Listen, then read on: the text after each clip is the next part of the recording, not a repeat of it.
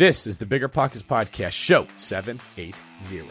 I talked last time that you want to have five or more properties. You can have one property and start off. And the beautiful thing about the midterm rental space is we were charging 10, 10K a month for that property when my mortgage is 2K. This is the prime time to get in this space. What's up, everyone? This is David Greene, your host of the Bigger Pockets Real Estate Podcast. If you didn't know, it's the biggest, the best, and the baddest real estate podcast in the world. And we are closing in on 800 episodes. And on today's episode 780, we have a fantastic show with, with one of our most popular guests ever.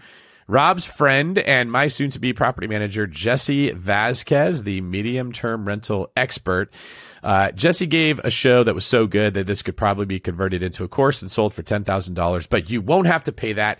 You get it for free. Rob, what do you like about today's show? You know, this is a, a very deep dive. It's a much needed follow up, right? We did a, a show with Jesse Vasquez not too long ago, and that one went viral on YouTube, and that is one of our most popular shows we've ever done. I knew the moment we got done that we were going to need a follow up. And I'm so happy to have that follow up because we were able to get really in there and actually like dive into the systems, into the actual strategies of obtaining contracts for your midterm rental business and how to hybrid your business to be partially short term rental, partially midterm rental, and how to basically just adapt your entire portfolio. So if you're looking to get into this space, this will be a game changer for your portfolio. Absolutely. We're going to get into the show in a second, but before we do, one moment for today's quick tip.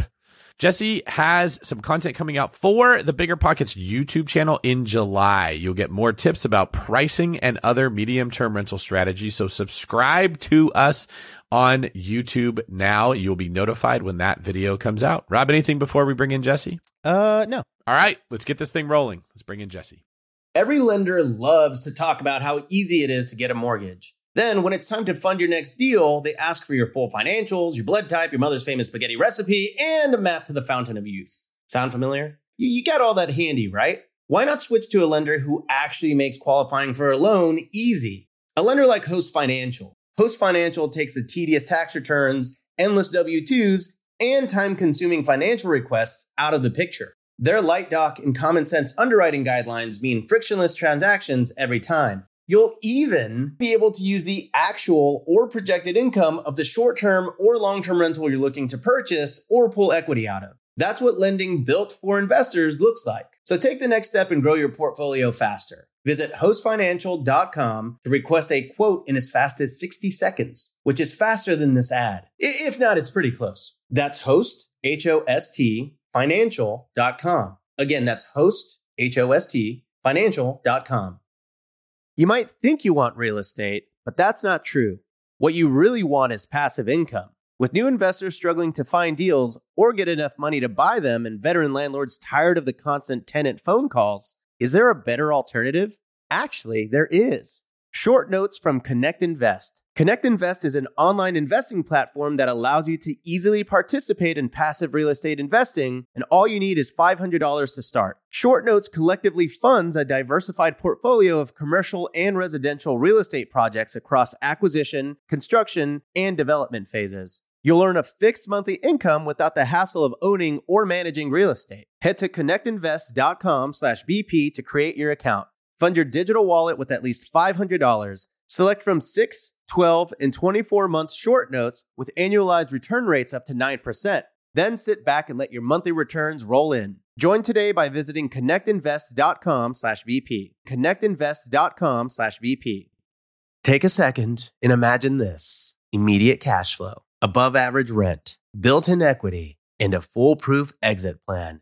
No, it's not 2012 again. This is just what it's like to invest with Integra Development Group. They've simplified the real estate investing process so everyone can invest. With their new construction single family rent to own homes, you'll get aggressively priced, brand new properties that have tenants in place now in one of the fastest growing states in America, Florida. Here's how IDG's rent to own strategy works. You get exclusive access to inventory with aggressive pricing thanks to IDG's builder partner relationships.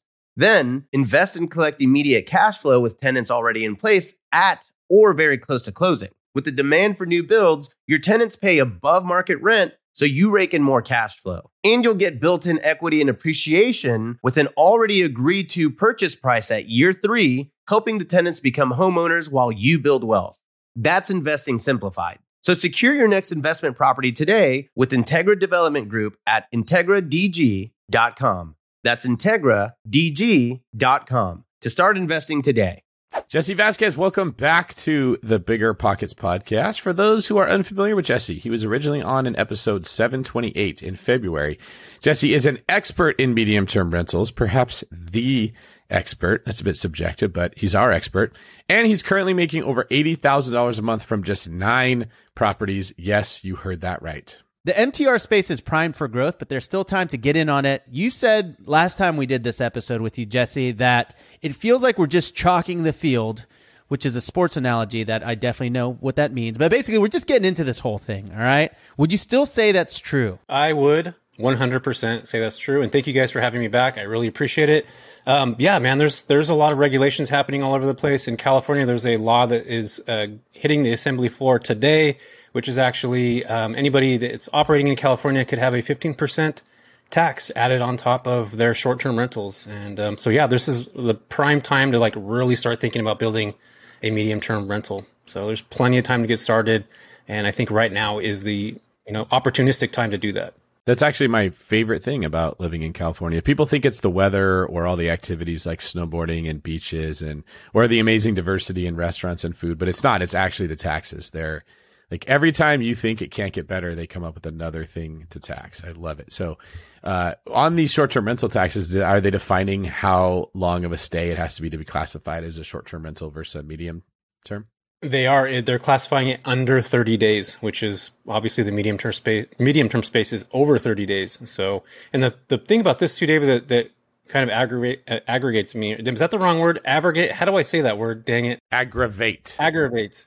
There you go. That's the word what bothers me the most about this is that you know there's a this, imagine having 15% tax plus we have to pay 13% from Airbnb if you're running a property management system. So essentially 30% of the income of folks in California is going to go to, you know, the state.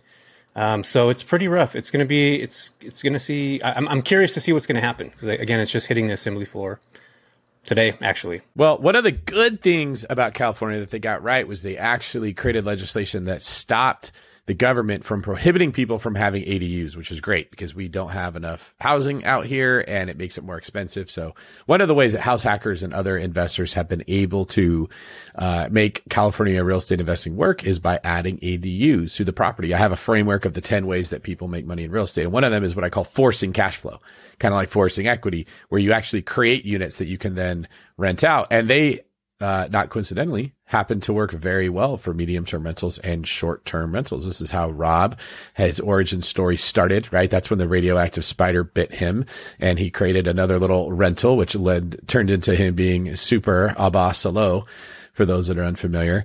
Uh, but I'm just curious, Jesse, before we get into the interview, is this something you've seen people doing, like creating units out of their real estate and then using it as a medium term or a short term rental to maximize cash flow? Yeah, I have seen people do that. I think it's one of the, besides house hacking, well, it is kind of house hacking in a way. It is, yeah. Yeah, one of the best ways to get involved in the space. And California just passed the SB 9 rule for those of you who are not familiar with that. So you can essentially put a ADU, a junior ADU, and even two other uh, complexes on your on your lot line if you have that. So um, yeah, it's a tremendous opportunity. I'm actually building right now in Modesto um, an ADU next to the treehouse that I have that is a really funky kind of fun ADU as well. So yeah, that place is cool. I see why you and Rob are friends. Every time the word treehouse gets brought up, you just see him perk up. Like the more weird something is, Bar?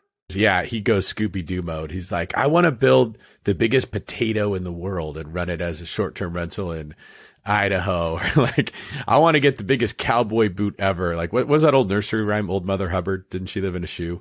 He's like, I want to turn that into a short term rental and put it on Neek Sleeps. Are you giving promotion to my direct booking website? Thank you, David. Brother, every once in a while, I drop you a little nugget there. Buy nice, not thrice. Like, I see what you got going on over there. You're brilliant. I mean, you've got the um, revenue up on our Scottsdale property 25% simply by putting in a pickleball court or three of them. Three. Triple pickles, as we call it in the industry. Uh, well, so uh, okay, so I have a few things that I wanted to ask you, Jesse, because when we get into the actual midterm rental space, there are really two numbers that I, I guess I'm unclear on, right? So you said that a midterm rental really is going to be 30 days at a time. That's the regulation, but I also feel like it's I, I see 28 a lot. So what which one is it? Is it 28? Is it 30? Or does it actually depend on the jurisdiction of the actual county? What's considered a short term rental slash long term rental? Yeah, I, I have always looked at it as 30 days. If you look if you look up Google, it'll tell you that. And Google's always right, right? I mean, the internet is right about everything. Am I right? Yeah, exactly. That's I read that on the internet. Yeah, I read that on the internet. So basically, my assumption is 30 days or more. Um, Airbnb always drops the word 28 days too. I don't know where they get that number. Maybe it's a roundabout number um, that they get. So just so everybody knows, I don't know if I talked about this in the last episode. Airbnb has grown significantly by literally 24% from stays that are 28 days or more. Um, a quarter of the revenues come from those midterm, medium term rental stays. So um, that's the number that they drop. So you know, for me, it's 30 days or more. That's typically what I'm looking for. And it does depend on jurisdiction as well. And again, if this does pass in California, you know, you want to have 30 days or more because then obviously you're not going to fall under that umbrella. Awesome, man. Well, let's let's get into it. I want to get into the actual strategy of midterm rentals. If someone is looking to either pivot to a midterm rental from a short-term rental or just go all in with this strategy starting out, what does an investor who's trying to get into a midterm rental need in terms of time commitment, this would be to set up the property and then to manage and maintain. Yeah, yeah. I think setting up right now, and, and Rob um, and David, you guys might have seen this before. There's a lot of um, you know issues with getting supplies and things like you know even couches. Um, so right now we're looking at at least four weeks to get started. So if you get a property, the keys today, it would take a minimum of about four weeks to to get that together from beginning to end. Some people have done it faster. Some people go locally and buy stuff. I typically like to outsource stuff and buy from um, you know certain areas, certain companies. So it takes us about you know three to four weeks. So I would say that'd be the standard. So you definitely want to have money aside, uh, you know, and to, to if you got to roll into the second month and not pay that not pay that uh, mortgage or that arbitrage rent. Um, so you're looking at three to four weeks. And as far as managing and maintaining, I typically like to look at about four hours a week as far as putting energy and time into this. Again, keep in mind my the way that I operate is kind of unconventional. I go after the agencies rather than waiting for bookings like on Airbnb or on Furnish Finder. So I do things a little bit different, where it's a little bit more work that is involved. It's not passive starting off.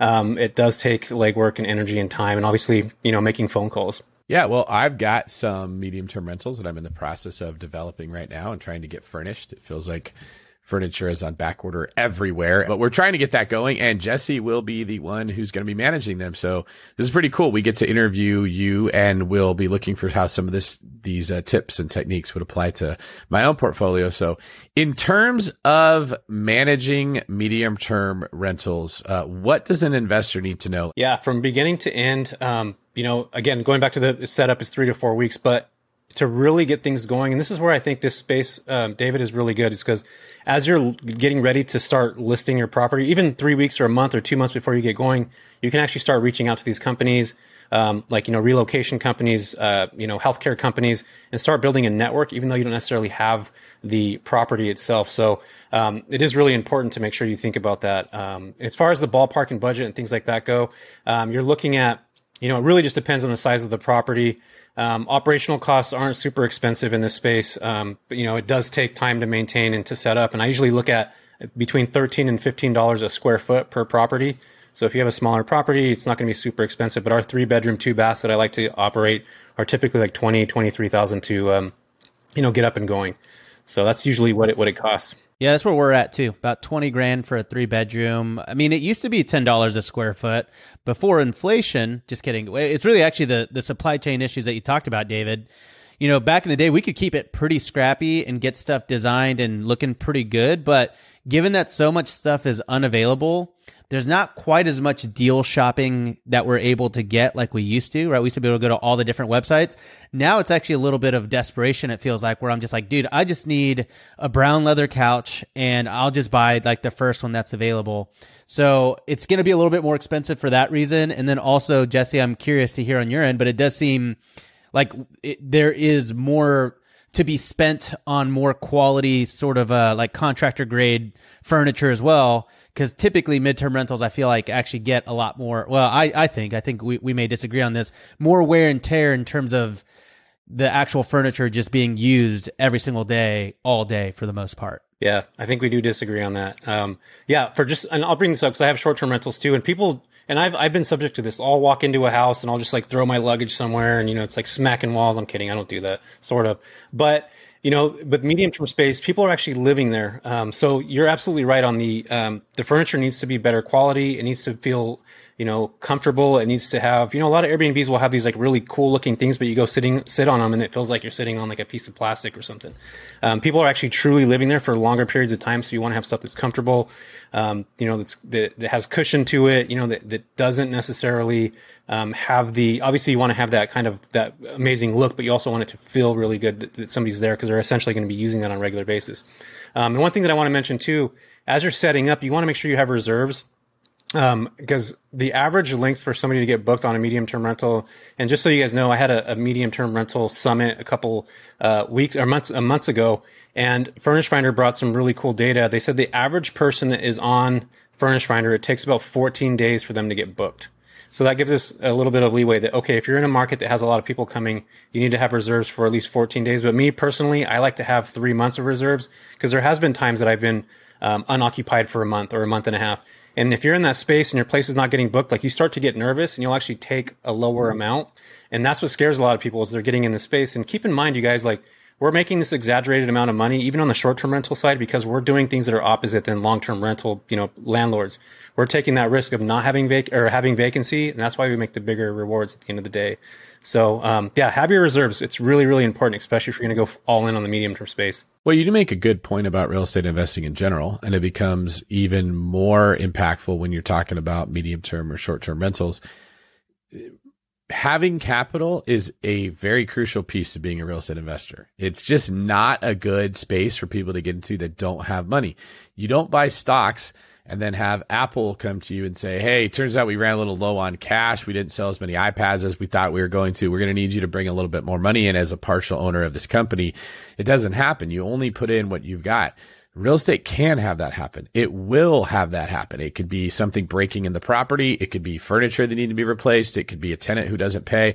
There's a lot of things. And when you add more variables, more things will require money, like what you see in medium term and short term rentals. So disclaimer if you're somebody who's listening who doesn't have any money and they're like well i want to get into medium term rentals because it's safer than short term rentals it's probably true in many cases. That doesn't mean that it's so safe that you don't need to have any capital set aside. Have you seen situations where or maybe you can share some stories jesse of things that you just would have never thought that you'd have to put capital into a property and then it does and people got stuck I can tell you right now that I just had two AC units go out. I'm in the Central Valley, you guys. Dave, you know how hot it gets here, and it's it's been warm the last the last. Uh, actually, it hasn't been too bad, but it warmed up maybe a couple weeks ago. Both of those units were 20, 20 grand together. It's ten thousand for each one. I wasn't. I didn't. Luckily, I have reserves. I you know we put we put money aside from our earnings. I don't take any of the earnings. I you know skim from it, skim from the top, but we put stuff aside. If I did not have money, that would put me in a really bad situation. That's 20k in you know in in in AC units that I essentially had to put put together. So yeah, I've seen people do this many times, and actually I've seen people get the property whether they arbitrage it or buy it, then realize that they need to furnish it. You know, people often refer to medium term rentals as just for travel nurses. And I, my guess is that's because they kind of came into prominence during COVID when there was a huge need for travel nurses and people realized this was a, uh, a business opportunity. And that is probably the main profession that moves around a lot. But I've often thought, are there enough travel nurses in the country to support an entire industry that only caters to them? Like there's no way that can be your only tenant base is just travel nursing. There's got to be other jobs that have traveling professionals or like you mentioned, people that have been displaced from their home and they need somewhere to stay. Uh, in, in, the same way that short-term rentals sort of replaced hotels, medium-term rentals have got to replace like an entire need if they're going to be a sustainable asset class. What are some of the professions that you see that use these that are not just nurses? Yeah. So nurses are, are a big piece of the puzzle, but again, it goes on demand. So like I could tell you right now in the Bay Area, um, there's a ton of clinicians going. There's always been a demand. There's been a huge, uh, you know, nurse nursing to patient ratio. There just hasn't been enough. Um, there's a lot of places like that all over the U.S. But We also have insurance agencies who have, you know, if somebody loses their home due to a fire, or flood, or some kind of like catastrophic event, will move into a space. Here in California, we have a lot of, you know, crazy weather that happens here. So there's people that lose their homes due to fire.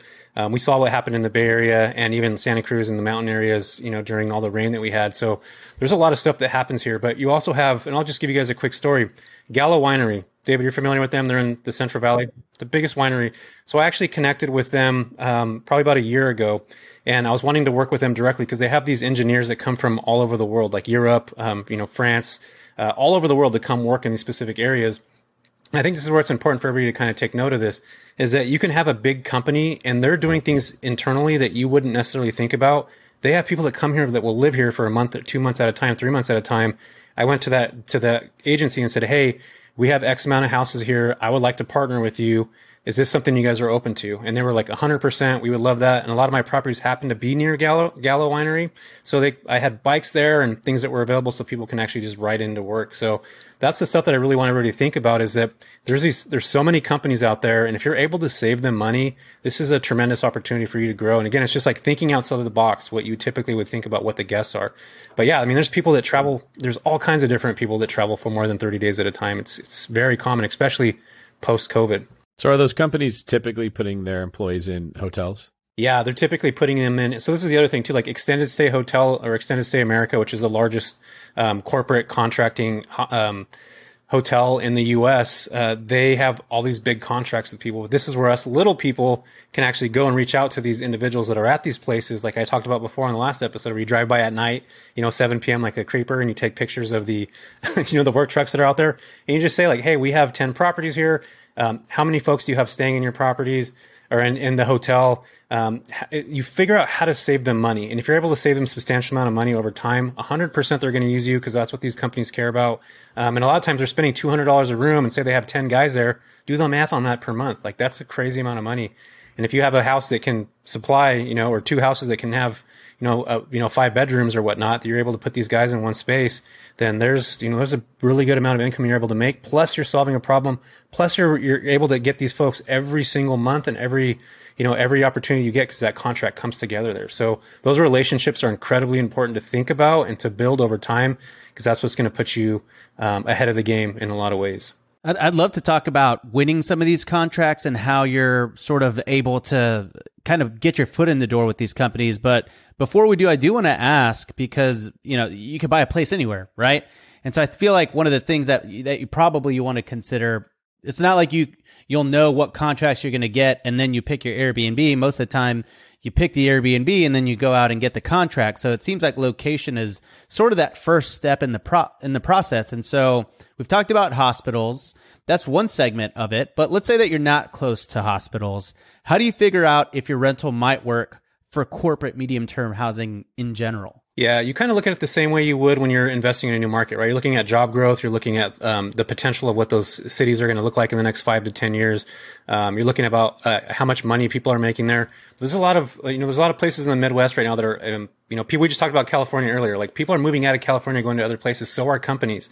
And when you you, you drop a big company somewhere in the middle of nowhere, people have to go there. So that's a good opportunity right there for people to start working, you know, start building those networks, start looking at those companies. If they're building new hospitals or you read in the paper that they're going to be adding, you know, a Tesla, you know, station or something somewhere in those one of those areas or they're moving Oracle to a certain part, like that's your opportunity right there to really start thinking about the migration of where people are going to be heading. Because normally, when you have one big company like that, people follow suit and they'll start building little hubs like that. And we're seeing it now, right, with Austin and a lot of other places. So it's really important to think about the trajectory and the growth of these overall cities in general when you're looking at them.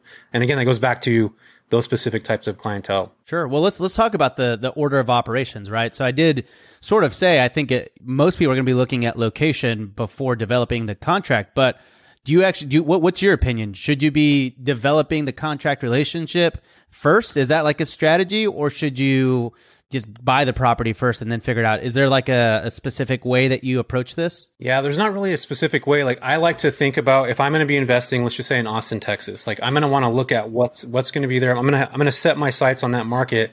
I'm going to start doing outbound calls you know outbound like sales calls essentially. You're, you're connecting with them you're trying to figure out what they have going on. You know what type of property you're going to get. You're going to purchase already. And that's where it's important to know your buy box. Are you going to buy single family? Are you going to buy multifamily? you know, what are you going to go after? So that's where it gives you, you know, you get more of an idea of this is exactly who I need to go after. These are the companies I need to connect with. So you can actually start building your Rolodex uh, ahead of time before you even purchase the property. Um, but essentially, as you start building this, you want to make sure that you talk to them and say, hey, my plan is to, like, Rob, you know, I've talked about this before, picking up a 20 unit in the middle of, you know, Texas somewhere and putting those contracts together. And then all of a sudden, by the time I'm done putting that together, I now have contracts in place. So I'm ready to go. The banks are actually lending me on the contracts that we already put together. So um, that's important because we're going to get higher yields, right? The bank will lend us money based off the contracts that we're getting. And I think that's where a lot of people are having problems right now with the um, multifamily is that the rents aren't necessarily making enough to, to get, uh, you know, to get these, uh, to get these loans together. So for us, like we're able to look at these properties, get contracts ahead of time, then all of a sudden go into a space, buy it with those contracts already in hand. And then boom, we're able to like, you know, create this pretty, pretty cool, uh, book of business already from day one without even having you know all that stuff lined up yet. You know, essentially the doors. Yeah, and David, I mean, you've got a couple properties hitting the market pretty soon in terms of uh, the midterm market and everything like that. What kind of location are these properties in? Have you have you thought about the the renter pool or the avatar of the people that that might be a good fit in the midterm rental space? I did some before I bought that. I think Jesse will probably have a lot to contribute to that conversation, but one of them is in a city called Moraga in Northern California. It's close to St. Mary's College. So there will be traveling professionals that are going to that area just because it's a nice place to stay. It's kind of like up in the hills. And then I was thinking for some rich parent who wants to send their daughter to St. Mary's College, but doesn't want them staying in the dorms that's like super close. They could just, you know, put them in their own private unit. They can feel safer about that. Um, and then the other one is in Pleasant Hill, California, and there's a lot of traveling professionals. It's like right next to Walnut Creek. There's a lot of jobs in that space. And this is a neighborhood with like a really high walk score. So the same idea would be just traveling professionals, um, nursing, but I didn't know for sure how it would work out. Like I, I kind of had it set up to where some of the units can be rented out traditionally while others can be medium term rentals. So I had the fallback plan, but I'm curious, like, what are some of the things, Jesse, do you just go to a map and pull it up and look at what businesses are around there or hospitals? Do you have a system for this or is it sort of like instinct and, and gut feel? Yeah, well, when you're in an urban market like where you're at, there's there's places all over the you know there you can literally throw a rock and hit somewhere. So like yeah, we'll look at like level one and level two hospitals, which I talked about, I believe in the last episode, um, 720, 728, where you know you're looking at those bigger hospitals have tend to have a lot of people that are going there. Um, so anything in the Bay Area, I think works well, especially in the medium term rental space. If you're able to get it at a decent price, or you're able to make multi units out of you know like say a single family or something like that. But yeah, we go in and look at where what jobs are there um, what companies are there? Um, are there companies that are international? Um, we look at the hospitals. We look at um, insurance claims. And, and before I talked about going deep in these markets, right? Where, and I want to take that a little bit further. I mentioned that you want to have five or more properties. That's not necessarily the case. Um, you know, you can have uh, multiple different properties. Um, you know, like say a single family, a multifamily, and really build in the space and really build something. So um, I think it's important to really think about building those relationships ahead of time um, and really connecting with these companies. Again, I think that that's where the opportunity lies, and I think that's where it scares most people. Is like you know they're not used to making these outbound calls, they're not used to making these phone calls, and again, you have to think about real estate in a completely different lens when you get into this market. Yeah, it's really more of a business than it is just investing. And I, have said this many times, real estate investing is becoming more complicated as more competition moves into the space. Is this a thing that you've seen people maybe lose money because they get into this with the same framework as if it's a real estate investment as opposed to a business? Hundred percent. Like you hit it spot on right there. Like, yeah, a lot of people don't look at this like a business. They'll, look, you know, they'll hear Rob talk about it or me talk about it. It sounds easy, but they're not realizing like the compounded years that we've done like in this space that, you know, makes it seem easy. It is not easy. I'll be the first person to say it is not easy. It's very difficult. Um, but again, yeah, people don't think that there's, um, you know, they'll just buy in a random place and expect it to get medium term, you know, medium term folks there and say there's a, you know, they're investing in a, a market that has 5,000 people in it you know, you might have like a refinery there or something where people are going, but at the end of the day, it's like you have to have a pool of people to choose from. And I think this is what separates the short term rentals people, investors, and the medium term rentals investors is in the medium term space, you can have seven different avatars that you're going after. Where in the short term space, you're kind of like trying to get families or, you know, you want it, you're building pickleball courts, right? To, to get more people in a specific space. So it's different in the medium term space. You can have seven different avatars at the exact same time and really connect on those with those individuals and those companies. So yes, people need to think about this 100% like a business from day one. Um, and it can be humbling really quick if you get, you know, if you, if you get your, if you get in too quick without actually doing a little bit of research and understanding your markets a little bit more. This show is sponsored by Airbnb. Did you know that a long time ago, before I ever started my real estate business, I turned one of my first primary residences into an Airbnb? And that's the extra income that I needed from Airbnb that gave me the confidence to go out and work for myself and eventually quit my nine to five job. And now I have dozens of Airbnbs all over the country. I've even partnered up with the old David Greene on a recent property in Scottsdale to take our portfolio to the next level. And of course, we host it on Airbnb. But you don't need to be a full time real estate investor to start on Airbnb. As a matter of fact, I was self managing 10 properties while working my nine to five job, so I know anybody can do it. Think about it this way you're looking for extra income and going on a vacation. Wouldn't it be great to rent out your space and let your property pay for itself while you're gone? I did this one time. I pitched my wife and my roommate because we were house hacking on the idea of renting out our home, and it paid for all of our expenses on a trip to Mexico City. So go and give it a try. It might just change your life, just like it did mine. And I really do mean that. Your home might be worth more than you think. Find out how much at airbnb.com/slash host. You've heard us talk about it before. High interest rates are crushing real estate investors, leaving even some of the best investors in need of funding now. But with today's liquidity crisis, who can fill the demand? With Fundrise, America's largest direct to investor alternative asset manager, you have the opportunity to. Fundrise's new opportunistic private credit strategy was designed specifically for this new market environment. Fundrise supplies high demand bridge financing on high quality assets with credit worthy borrowers. Top real estate investors get the funding they need while you walk away getting paid a healthy interest rate. To date, Fundrise has completed more than $500 million worth of private credit deals with an average net interest of 10.8%, and they've already amassed a pipeline worth more than $300 million. Don't sit on the sidelines. You can take advantage of this unique window of opportunity while it lasts with Fundrise's new private credit strategy. Ready to start? Go to fundrise.com slash pockets to learn more. That's F-U-N-D-R-I-S-E dot com slash pockets. This is a paid endorsement for Fundrise. Past performance is not indicative of future results. All investments can lead to loss.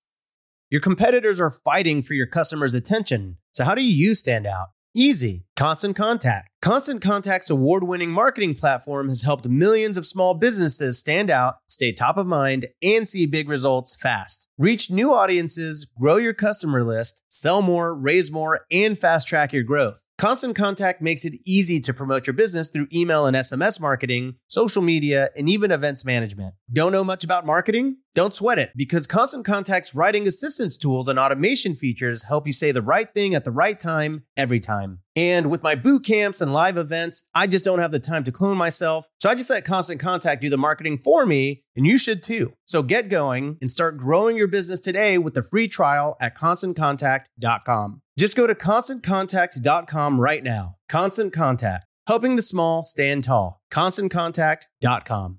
So, from a, a, business perspective here, let's talk about some of the ways that you can win contracts because that's really going to be sort of the bread and butter of where your revenue comes in. And like with any business, the first question you have to ask is where are we going to make money? And then you figure out now how are we going to service that money we've made? So what tips do you have for establishing relationships to win contracts so you can get these units filled? Yeah, it's really just again going back to find the need. Like I'll give you an example here in Modesto. Like I saw that the clinicians came, right? We, we talked about Barbara and I saw that there was a need there in the market. Um, I wasn't thinking about it at the time, but I saw that there was clinicians that were coming into my market. They were staying in crappy Motel Sixes Gallo Winery, another big, big contract that we had.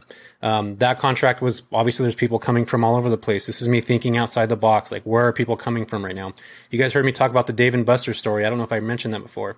I literally had a, um, you know, uh, they were building a Dave and Buster's in, in the Central Valley. I saw the truck there. It had different plates. We called, ended up getting a contract. Four engineers ended up staying at a four bedroom house that we had.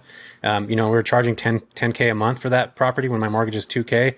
So again, it's like thinking outside the box, looking at where the opportunities are at I talked about, you know, going by extended stay Americas. So there's different ways of, of doing that. So, um, you know, there's a lot of, a lot of ways to build relationships. And again, a lot of it is just actually doing outbound calls, connecting and saying, Hey, this is the operation that I have going right now. Um, I'm willing to be able to help you guys. Are you sending clients to this market? You know, is there, uh, you know, are you sending uh, clinicians? Are they coming in groups? Are you talking to, you know, a con- construction company? They're doing demolition in a certain market. You know, is there six or seven or eight guys together? Like, how many, how much housing do you need? Are you currently staying in a different place? So you're really, really able to understand their needs. And that's where we flip the script and we, we put something together that will um, essentially help them in the long run, save them money because every company wants to save money. Um, so that would be my goal is to really think again outside the box. Um, think about having things like um, amenities, like a car, car deliver, a car, a car in your in your in your property, grocery delivery services. If people are working, you know, twelve to fifteen to twenty hours a day, um, you know, you got to think outside the box. Or again, bikes, like somebody that can bike from my property to the hospital in seven minutes, or bike from my house to Gallo Winery in ten minutes. So it gives them different options, and you're also check marking the boxes that you know, again, these travelers, they're wanting to save money too themselves. So if they're able to get a car for them, say using Turo or something, you're able to make money. You're obviously being able to solve their problem.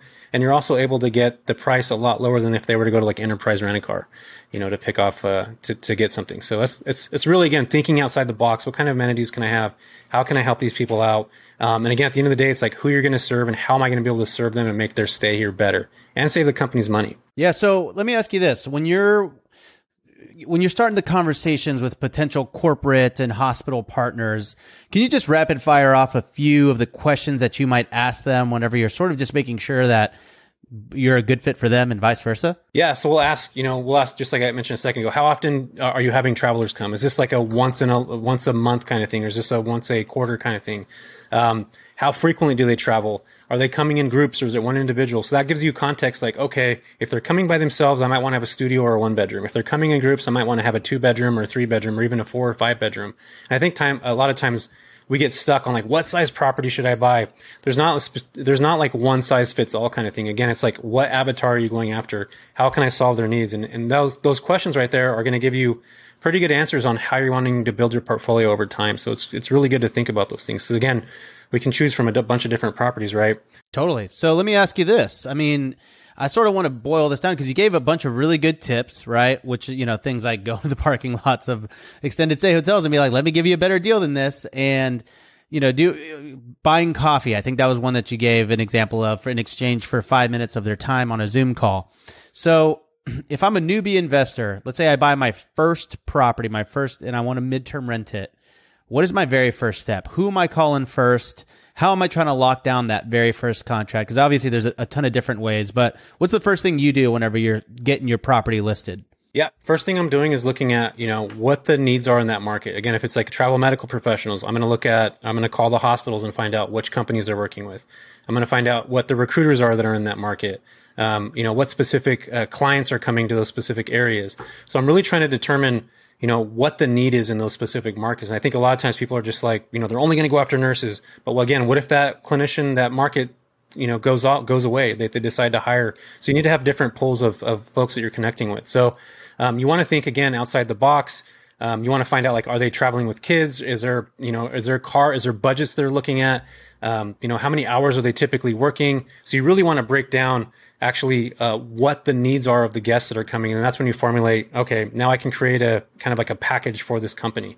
Um, again this is exactly what david said. This is a business. You have to really have that mindset of who am i going to serve and how am i going to solve the problems. Okay and so you're not necessarily calling a hospital first. You might call another type of company first. Like that's not necessarily your go-to? Yeah i might call yeah might, there might be um, you know, there might be new buildings that are being built in my market, and I'll I'll call a construction company that's out there and just see what they have going on, see if they're staying at a hotel, seeing what kind of you know how much money they're spending. Again, at the end of the day, it's like my question to them is like, you know, would you be willing to work with me if I'm able to save you money? Do you mind if I just ask you a few of these questions to kind of uncover what you guys are doing, how you're handling right now your lodging, and if there's a way that I can help save your money, would you guys be willing to work with me?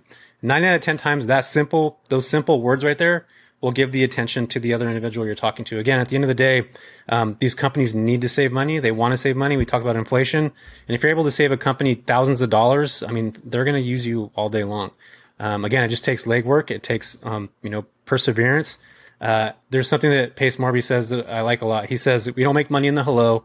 We make money in the hello again. And this is a hundred percent accurate when it comes to the medium term space, especially if you're going after these agencies because it's all about the follow up, the connection, building those relationships. And they don't happen overnight. Like some people get lucky where that does happen, but most of the time you're making calls on a weekly basis before you actually get that, that opportunity. Okay, so let's uh let's talk about like the construction side of it. The, uh, just tell me if it's really this easy. Um, let's say I've got my house in L.A.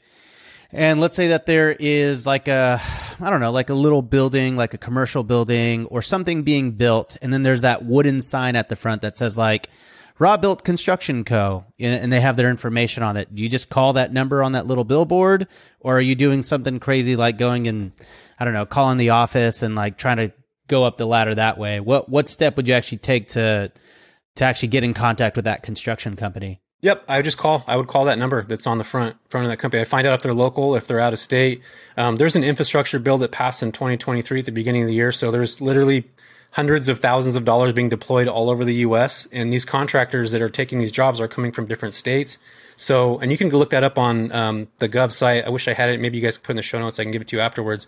But there's literally you know hundreds of thousands, millions of dollars being sent to these different cities to help with infrastructure. And there's a lot of people that are coming um, traveling to do these jobs. So those are things to think about too. Is like, you know, just making those phone calls, connecting and finding out who's where, you know, what markets are they in? Are they in your market? Are they outside of the market? Again, if they're in your market, you're probably not going to get an opportunity to house people. But if they're coming from a different state, um, and there's, you know, a group of people coming together, that's where the opportunity is. But again, it's like you have to make those calls to figure that out. That's pretty interesting. I had a buddy who he had a bunch of long-term rentals in New Bern, North Carolina Fun fact: that is the setting for the Notebook.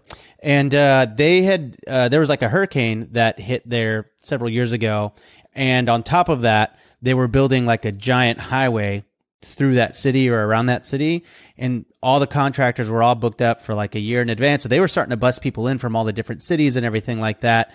There was no there was no place to house them, and so that to me it sounds like this was really before the you know the big sexy term of medium term rentals was super popular but that's exactly what that what a lot of people were doing. A lot of these guys were booking some of these airbnbs for 30 days at a time because there just weren't any hotels available. So that seems like construction is such a huge niche that is probably not really i would imagine is relatively underserved. Oh yeah totally. And if you look at like hilton marriott all these all these companies are now shifting and everybody google this when you get a chance a lot of these companies are looking at extended stay models Blackstone just raised $30.4 billion, right? Guess what they're going to be doing with that money? They're actually going to be getting involved in the medium term space. They own a bunch of hotels. They're starting to look at extended stay models. So that's where I want everybody to realize like smart money, institutional money is getting into this space right now. And when you start seeing smart money and institutional money getting into this, like they're like five, six, ten years ahead of the curve. So they know where this market's heading, which is why they're investing in this space because traditional assets haven't been working the right way. Uh, and Google this and look this up. Everybody can everybody can do that. So when I start seeing institutional and smart money get involved in these spaces, like that's where I know we're onto something five to seven years ahead of time. Um, so right now, I think again going back to what we talked about initially, it's like this is the prime time to get in this space. You know what else that usually means? When they moved into buying foreclosures at auction, everyone criticized them. They were like, "What? They're overpaying for that thing." I wouldn't buy that thing with anything less than a 40% cash on cash return to flip. And they came in and said, we'll take a 25% return or a 20% return and we'll just hold it for a lot longer and it'll become bigger. And sure enough, they look smart and all the people that said they were overpaying looked foolish. And I would not be surprised if seven to eight years later, you see a lot of people looking back to podcasts like this and saying, I wish I would have got in. I wish that I would have bought in the best locations, planned ahead, understood it might take a year to ramp up my business, to get consistent bookings, to put systems in place, to really make good money instead of looking at it and saying, uh, that looks like a lot of work, or I'm not going to cash flow right off the bat. So I'm going to keep looking as those opportunities dry up. Is that a, a pattern you've seen as well, Jesse? Yeah, not only that, but like, and Rob, you can attest this. Like Airbnb was, you can literally have four walls, a TV, and a window and be able to kick ass five years ago right? Like, what other business can you can you even think of right now that you can literally get a house, put it on the Airbnb, and all of a sudden make money from it? Like, that's that's that's gone. You have to be creative now. The same sense in, in this space is that we have to start thinking differently, moving into these next, you know, the next the next environment of real estate investing. And I think you know, I have a good feeling that this kind of model is going to be utilized by, you know, larger investors. They're going to start figuring out how to do this stuff. They're going to start creating, you know, opportunities. And again, when you go see institutionals get into this, institutional money, smart money, these people that have like Harvard graduates that work, like literally all they do is look at data all day long. Like this is where the, the market is heading, you know? Yeah. I hear the, the Star Wars uh, Empire theme playing in my head and I see mounds of stormtroopers. Doon, doon, doon, doon, doon, doon. There's all moving into our space right now. And like bigger pockets is all of us little rebel fighters that are trying to use the force to try to combat that. Cause it's, man, it's a force to be reckoned with. It's no joke. Well, dude, I think you just hit really the, uh, just a really important thing. Like, and I, am I've been shouting this from the rooftop for the past six months because I'm realizing it and I'm seeing it, but you know, I'm trying to adjust for this. But we have a lot of people in the short term rental space that are in 2023, they're in this space right now, that are playing by 2017 rules where they are basically just having a nice design place and boom. And that worked for so long. But for a long time, you could have a very well, beautiful designed place and you would book and you would make a ton of money because there were so many people that were just like slapping Goodwill furniture, taking cell phone photos. Then you had all these YouTubers like Robuilt and Jesse Vasquez talking about design, design, design, you know. And now I really do think that the standard is to have a well designed Airbnb. It's the standard. Everybody has it now. And so if you just walk into an Airbnb like thinking, Hey, I'm just going to do like nice photos and have a nice couch and this and that, you will be really at the average with everyone else. And so you really have to think about ways to pivot your portfolio. One of those ways is I am moving a lot more into midterm rentals, but another one is I'm actually going all in on amenities. Big time, right? This is something that we've been talking about quite a bit. We just got that pickleball court in Scottsdale. It was a $22,000 investment. It's a big investment. It's not really something that we can be like, yeah, let's get a pickleball court. It's like, you know, we had to work up to that for an entire year. And then I've got a beach house in Crystal Beach that what is really beautiful and it's pretty much the same as all the other houses performing decently but not what i wanted. And so i've realized the places out there that are booking have amenities and so i'm spending like you know a decent amount of money on a mini golf course in the back. So that's how i'm pivoting my short-term rental strategy but i'm also moving more into midterm rental because i think that that is another untapped market. So i just think that we're in a different place in 2023 than we were in the past couple years and you really kind of got to sprint to keep up. It's kind of moving at a pretty alarming rate wouldn't you say yeah, I mean, I talked about this. I think last time. You know, like if we look at baseball terms, Airbnb is like in the seventh inning, right? It's it's it's it's already been around for the last fifteen years. It's doing it's it's really cool. They've they've shifted certain things. You know, we're in different parts of of of the Airbnb world. You got to have experiential homes. But yes, now as an operator, you have to be thinking outside the box. You got to be thinking about amenities. You got to curate stuff specifically for the guests coming in. And I can't wait for the day for for AI to literally, or we just type in something where, um, you know, like Rob Abasolo is going to be coming to my property, and all of a sudden it's going to pull up all your data. It's automatically going to order your favorite beer that you posted on Facebook. It's going to have your favorite, like, like you're literally going to have that stuff, and that essentially is going to come in a certain point. Whoever out there that's, uh, you know, has this software together, that's the million dollar idea right there.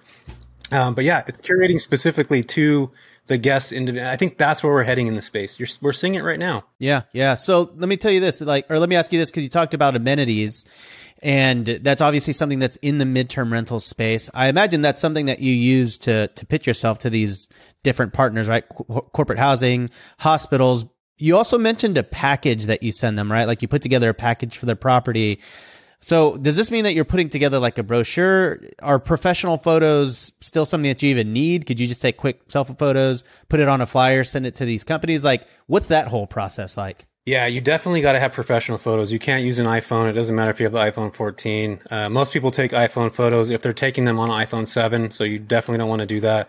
You know, spend the 250 bucks to have a professional come out and take photos.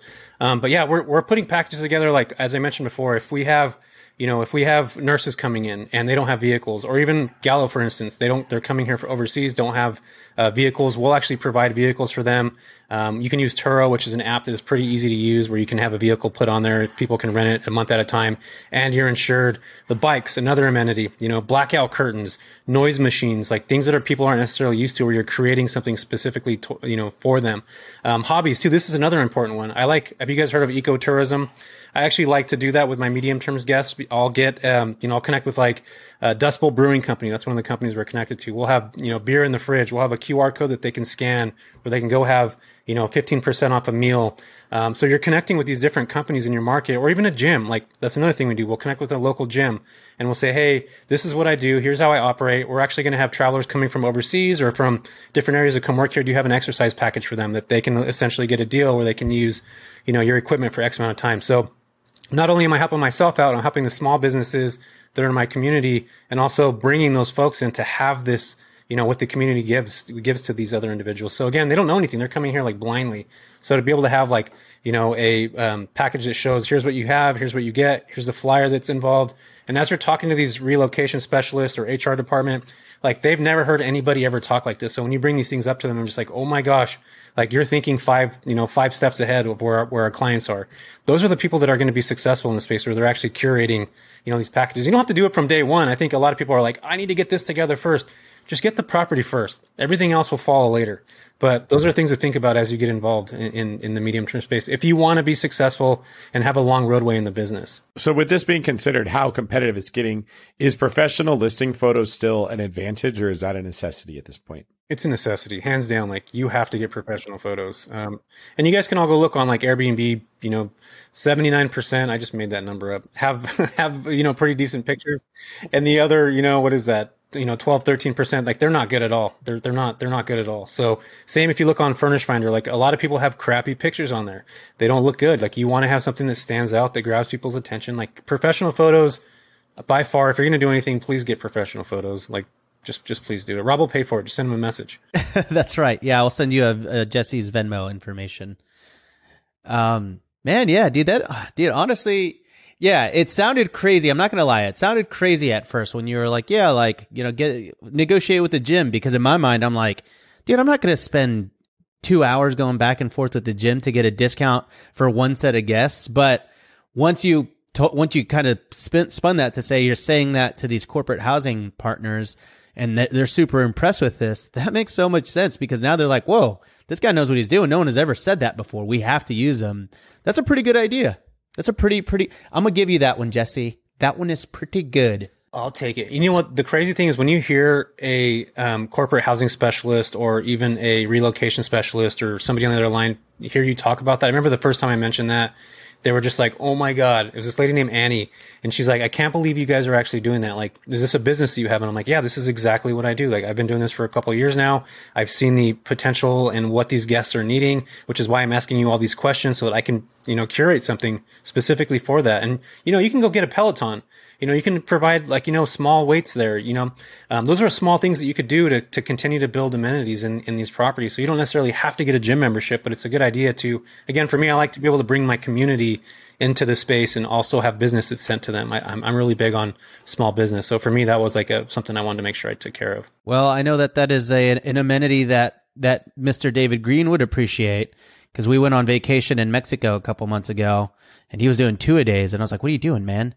You're making us all look bad over there. Dang. Getting up at 5 a.m. too, David? Just like uh, Rob over here? No, I'm not. That's, I mean, I appreciate the kind words, Rob, but if you guys want full transparency, it's because the food is so good at that resort. Like the more that I work out, the hungrier that I'll be. It wasn't all purely like, I do like to work out twice a day when I can, but like when you're there, it's like, oh, I'm going to work out twice a day because we're going to be eating so much food and it tastes better when you're super hungry. So that's true. That is true. It definitely does. Plus, it's just more fun to work out when you're in tropical locations. Like when I'm in Hawaii, I always work out even more. All right, back to you, Rob. Well, and I will say you also ra- you also ran in Scottsdale when it was like 100 degrees outside, and I was like, wait, you, you you just you're just a, a Mr. Fit, Mr. Fit over there. You would think I'd look a lot better than I do for as often as I work out. Like I will totally agree because there's no weights to lift in Scottsdale. Maybe we need to add a gym to that facility, right? While we're at it. Okay, so uh, let, us get on to the the listing side of things how would you guide new investors to think about pricing, right? There's sort of a, a little bit of a formula for like long term rentals, medium term rentals, short term rentals. How do you approach it in your business? Yeah. Um, so I look at it, I look at the top performing Airbnbs, and I'm actually going to be recording a YouTube video with Bigger Pockets, and I think it comes out at the end of July. Um, so we'll, we'll have like literally in 20 minutes where I'll, I'll talk about this specifically. Um, but what I look at is the top performing Airbnb. So say I have a three bedroom, two bath. I'll actually go on Airbnb. I'll go on Mashvisor. I'll go on AirDNA, all these different, you know, sources that I can look at the pricing. I'll find what my property is going to look like and say it's a thousand dollars a month, which I see the top performing properties that are, you know, making a thousand dollars a month. I'll decrease, I'll, I'll, I'll decrease by 10 to 15%. On that end. And that's how kind of I get a I'll get a roundabout number on how much my property can rent out per month. And again, the short term rental numbers are obviously a little bit higher, um, but it'll give me a, a, general idea. Like if I'm talking to a corporate company, I'll have this idea of being able to rent my property for 10 to 15 percent less. And there's times that you can actually go more than that. You can get the short term rental rates. Um, you know, or even higher than that. It really just depends. But the rule of thumb is to really look at the, you know the top performing properties get your comps just like if like uh, a realtor does when they're looking at spaces right? They're look they're getting comps. Pick three places that are same and similar and then you drop that 10 to 15% on top of that and that's going to give you your overall number. So isn't there okay so I, I have understood the so that that seems like a pretty easy way to to run your initial comps. My understanding is when you go the insurance route right with like these insurance displacement companies I'm always told that's the gold mine. That's where you get the, the real payouts. Is there a formula for calculating your price whenever you're dealing with some of those companies? Cause th- that's usually a lot higher, right? Yeah, it's it could be four, five x, six x long term rental rates, but the problem, like the difficult part about that, is that every single client has a different loss of coverage. There's a loss of coverage D, and every single person has a different um, you know, different standard on that end. So it's really hard to get an exact amount.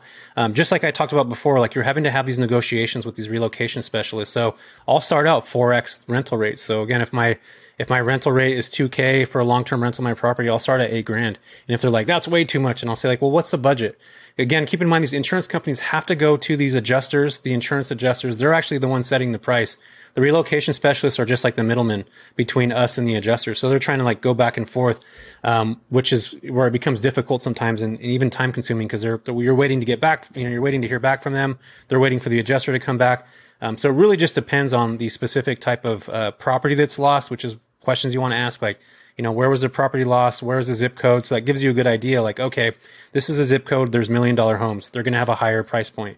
So there's really a lot of, um, you know, a lot of ways, a lot of variables in that space. But you're right. The insurance claim industry, not only you're serving clients, you're helping families that have lost their home, but you're also able to make a substantial amount of income. And again, it's about building relationships with these individuals because that's, that's how you want to build the long roadway and build an actual business where they keep coming back to you every single time. Um, and one thing that I talked about, I want to make sure I hit this I talked last time that you want to have five or more properties. In this space, you can have one. You can have one property and start off. And the beautiful thing about the midterm rental space is that I can go to you, Rob, and I can find you on Furnish Finder, Airbnb, and message you and say, "Hey, I'm creating a business. Are you willing to be like kind of an ally? If I get a booking from one of these agencies, I can pass it off to you if my place is booked." And nine out of 10 times, our properties are going to be booked for three to six months or a year even. So I can then go to David now. I get an opportunity to help somebody else. So that's the cool thing about the medium term rental space is that um, you want to have that uh, anti scarcity mindset, unlike Airbnb operators, right? They just want their place booked and that's it. The medium term space is like, we're booked all the time. I want to create a network of com- people that work with me in my own market. So if I get these relocation specialists or a corporate contract, not only do I look bigger to these companies when I'm having conversations with them, but I'm also able to help people. I'm able to help my community. I'm able to help the people that I'm working with and the folks that are coming in. So it's like you're solving all these different problems. Um, and I really want everybody to think about that, you know, as you're building your, your business. Wow. Yeah. Dude, that you just nailed it, man, because from my understanding, it's like uh, basically if a hospital reaches out to you, the last thing you want is to say, "Ah, sorry, I don't have anything," because then they're just like, "Oh, okay," and then they move on and they find another person that might have 10 listings or whatever and now they're always just going to go to that person. You want to always keep feeding their machine and so if you can place someone whether it's your client or not if, if it's a buddies or someone else within your network you at least get to help someone else. Maybe you can get a referral fee, but you're always looking like you have listings available for that hospital. Is that basically what you're saying? That's exactly what I'm saying. So you're solving the problem of the of the the clinician that's wanting a home. You're solving the problem of the agency that's looking. You're looking like a badass by being able to help them you're helping your whoever your counterpart is in that space, and obviously you want to make sure they're good operators and they have a nice home. Um, but then, yeah, you can get a referral fee on that. So like that's what we do all the time. I have people in my market that don't have properties available. I'll pass it off to the people that are connected to me, and guess what's going to happen when they're booked and they get it? Somebody that reaches out to them. Hey, Jess, you gave me a referral last week or last month or you know six months ago. Hey, I have a, a opportunity for you right now. So it's really this this give and take relationship where again we're collectively working together, and this is why I love the medium term space. Is that we can all be booked and there's always somebody to help on another end. So, um, as people listen to this, like really have that mindset from day one. And it's not hard to, you know, make these connections and outreach with people. When I first started doing this, Rob, I was messaging people on Airbnb, like as a creeper, like, Hey, I have property. I just want to know if I get a place booked and you're, are you willing to give me, uh, you know, a, a a percentage of that. And also, you know, this is what I'm doing. So you really just start kind of creating these um, allies in your own market. And it's, it's really not, um, you know, you're helping each other at the end of the day. Yeah. Yeah. Well, hey, uh, you know, if you get my LA property booked, Jesse, I will, I will give you a referral fee. Okay, pal? Yes. I'll take it. All right, let's move into managing these things once you've got them. What are some systems that you leverage to manage the property, stuff like maintenance, cleaning, etc.? Yeah, so we have cleaning crews. I've hired all my cleaning crews myself. Um, you can use apps like Turnover BNB, um, Angie's List. I don't even know if that's still around anymore. TaskRabbit to find cleaners. That's the easiest way to do that. I'd probably say Turnover B and B. And the cool thing about this too, you guys, is when you think about cleaners, like they're only cleaning once every three months. So typically you got to have like a deep cleaning. Um, it depends on if you have pets and stuff like that, which we'll probably talk about here in a minute. Um, but yeah, as far as managing, again, these are booked out for more than 30 days at a time. I use a company called IGMS. Um, and IGMS is essentially, um, you know, I can block out my calendars, but you can use like Hostfully. Um, Rob, what are you using for your calendar management? Uh, I use Guesty for hosts. Guesty. Okay, cool. Yeah, you'd be able to use that too. But for me, IGMS has worked because I also property manage for people. So it gives me the breakdown of the uh, individual homeowner for transparency. It shows how much money they're making so they can see the properties being booked, what's available, what's not available. Um, so that's what I've been using now for probably the last three or four years. Um, and it's worked relatively perfect. Um, and I do expect more software to come out in this space. Um, as we know, we're pretty early in in the whole medium term space, but I know that there's people that are working on uh, better systems and better operations, um, and people are starting to in, in, you know think about the medium term space. IGMS did that, so I know there's a lot of companies that are doing that right now. Yeah, as far as maintenance issues go, too, I want to make sure that I. So we're looking at this just the same way as the the uh, the long term rental space. So we have we'll put together a crew that handles maintenance. Um, so we'll have two or three guys that are available. We'll have a handyman available. Again, it's about building relationships with these folks. And if you're investing out of state, you want to talk to a investor friendly agent, just like David, that probably has a Rolodex of people that do painting, that, you know, handyman, all that kind of stuff. So that's going to help you tremendously as you're starting to build, you know, especially if you're not even in your own markets, find an agent that can help you um, as far as resources go. If you have bookings coming in, the property's profitable, it's going smooth. Do you still look for ways to add amenities or is that something that doesn't come up unless you're having trouble getting bookings? Yeah, I still always think about amenities. And I, and to be honest with you, I'm going to say something right now. Everybody's probably going to be like, what, dude? I actually like having vacancies in my property and I actually will underwrite my deals at a 20% vacancy just like Rob said a minute ago, how he's kind of going back and reinventing the wheel in some of these places. We'll do that every time we have vacancy. So if we have a three week vacancy, we'll let the house breathe. We will um, go in and do a little revamp. We'll look at what's necessary. We'll ask the guest that left a questionnaire. We actually send them a questionnaire. What could have been better? Uh, how could we have made your stay better? Um, what amenities do you think could have been more more successful or made your place a little bit better? You know, made the place a little more comfortable. And they'll actually give us feedback, and that's where I got the box fans, the blackout curtains, the vehicles, the bikes, the gym membership. All that feedback is like we have to think about this again as a business, and I think that a lot of people don't do that. But those vacancies will actually allow us to go in there, refresh paint, you know, fix a little bit of things, fix some damages, let the house breathe, and then obviously have that mindset like, okay, here's things that we can improve on and we can add on. And I think that a lot of investors don't do that. They'll just let their place go. And then in two years, they'll redo the whole thing again. And it's like they're not actually changing with their clientele that they're having. They're not adding those extra things. So I think it's important to do that from day one. Yeah. An unpopular opinion here. Disclaimer, right? Like everybody, plug your ears if you don't want to be triggered. I think a lot of that comes from people wanting to live off of cash flow. They're like, I want to quit my job. Let me buy some real estate. I got cash flow. Yay. I don't have to work anymore. I can travel. I can go to a beach. I'm 28 years old and now I've succeeded in life and I don't have to work. And then you get deferred maintenance. You realize, oh, this is competitive. I have to continually reinvest capital to stay near the top. You don't have it because you've been living off of it. And so I know it makes people mad when I say cash flow is not easy to live off of. It's not intended to replace your income. It's intended to keep a property afloat so that you can hold it for a long period of time and it goes up in value and uh, you make money that way. But I've seen a lot of people get themselves into bad positions where they need to update their Airbnb. They need to update their short term rental. Like Rob was just saying, he needed to put a, a mini golf course in his beach house. Well, for a long time, having a house on the beach was all you needed. Now there's a lot of houses on the beach that people are doing this with and he'll make, he'll get a very good return on his investment for what he puts in there. Rob's very good with this stuff. He doesn't miss very often when it comes to what he's going to do with the property, but you have to have the capital to get the return on said capital. That's one of the uh, the key ingredients of investing in real estate. So if you're hearing this and you think this sounds good, please, if you're considering quitting your job so that you can live off of rental income, wait, wait till you have way more rental income than you could possibly need because you never know when you're going to dump money back into properties. Uh, another controversial thing I've heard people go both ways has to do with pets. Um, I've had tenants that I let have pets in my property and the dogs have chewed through door frames. Um, cats are obviously like really messy. I mean, I could tell you stories of people that swear up and down their pet is amazing, just like every parent says their kid would never do that. And then you look at it objectively and you're like, that is a hellhound. Like, where'd that come from? But if you don't allow pets, then some people won't book. So what's your stance on this whole pet civil war thing that we have going on in America right now? Yeah, so I just read a stat that Furnish Finder had put out, and they're, they're doing their own. They spent like hundreds of thousands of dollars to pull this data. Only 30 38% of their listings ha- are pet friendly. So that's a huge opportunity for us right now in this space to continue to, to allow pets. I allow pets. I will have a non-refundable pet deposit. I, as a pet owner, will pay more to stay at a property that will allow me to uh, bring my pet. I don't want to do things um, unethically, and if somebody doesn't have a pet policy, bring my pet anyway and hide the ring doorbell camera. Like I'm not that guy that's going to do that. Although there are people that do that, and I would suggest not doing that. But having a pet, like it, it just opens more doors, especially as travelers come. Like they bring their pets with them. Travel nurses will have their pets with them. Okay, that's fair. Yeah, they have to be two year olds. Most most two year old dogs are not going to piss in the in the house unless it's a Chihuahua, which we don't allow Chihuahuas in the property. So I apologize to any Chihuahua owners out there. Um, terriers, same thing that you mentioned uh, before. The Target dog. You guys know what the Target dog is? I had one of those dogs stay at our property, um, and they were there for three months. David and Rob. I went back and literally every single corner of the house was chewed. Um, those dogs need a lot of uh, a lot of uh, attention. So if you're going to allow pets, what about having a dog walking business? Like, what about having connecting with a dog walking company? These nurses are working 12 to 15 hours a day.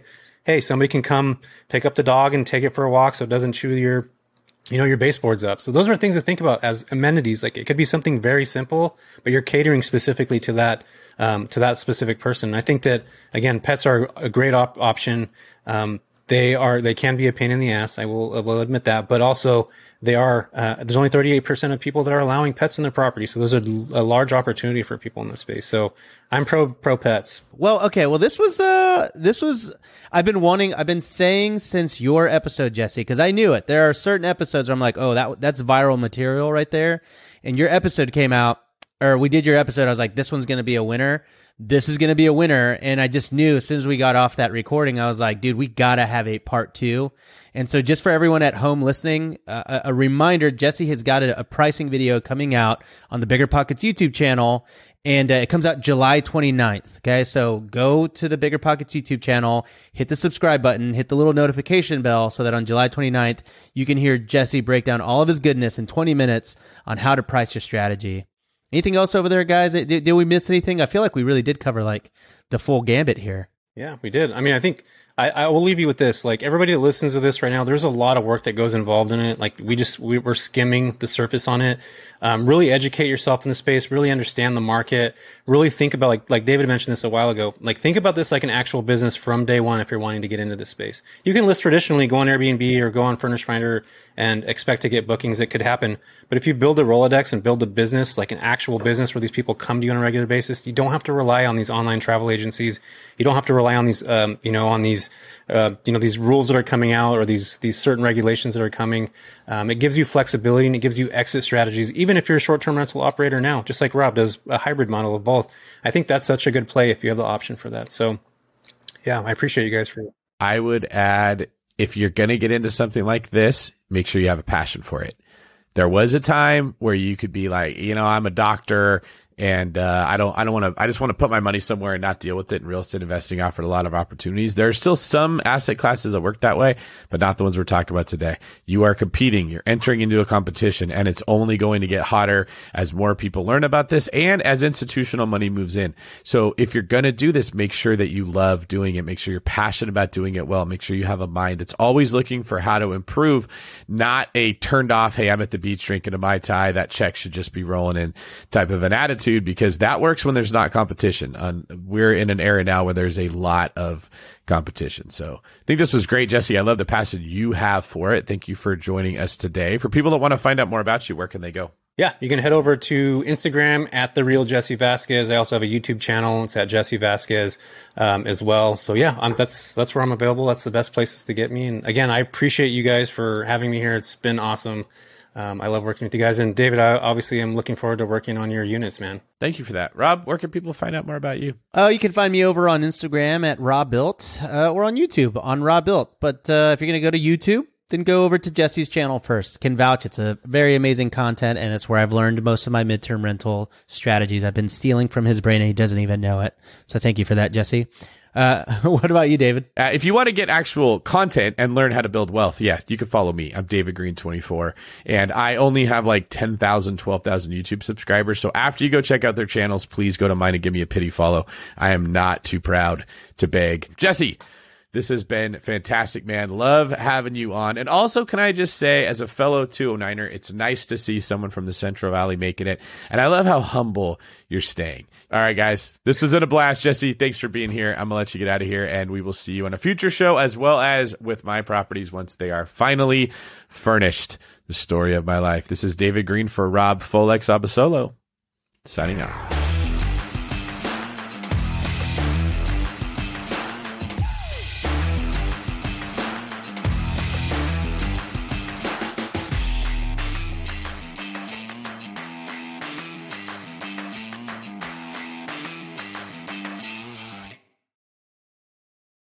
Market is changing, and finding your way can be tricky. Rates shift, headlines whirl, but your goal hasn't changed. You want financial freedom. And the best investors know it's not about timing the market, it's about time in the market. If you're ready to get into the real estate investing game or take your game to the next level, finding an investor friendly agent is your next step. With BiggerPockets Agent Finder, you can find the right agent in minutes. Just head to biggerpockets.com slash deals and enter a few details about what and where you want to buy, and bam! Instantly match with an investor friendly agent who fits the bill. These local market experts can help you navigate the neighborhoods, analyze the numbers, and take action with confidence once and for all. This free resource is only available at biggerpockets.com slash deals. Get an agent, get the deal, and get closer to financial freedom at biggerpockets.com slash deals. That's biggerpockets.com slash deals to find your investor friendly agent today.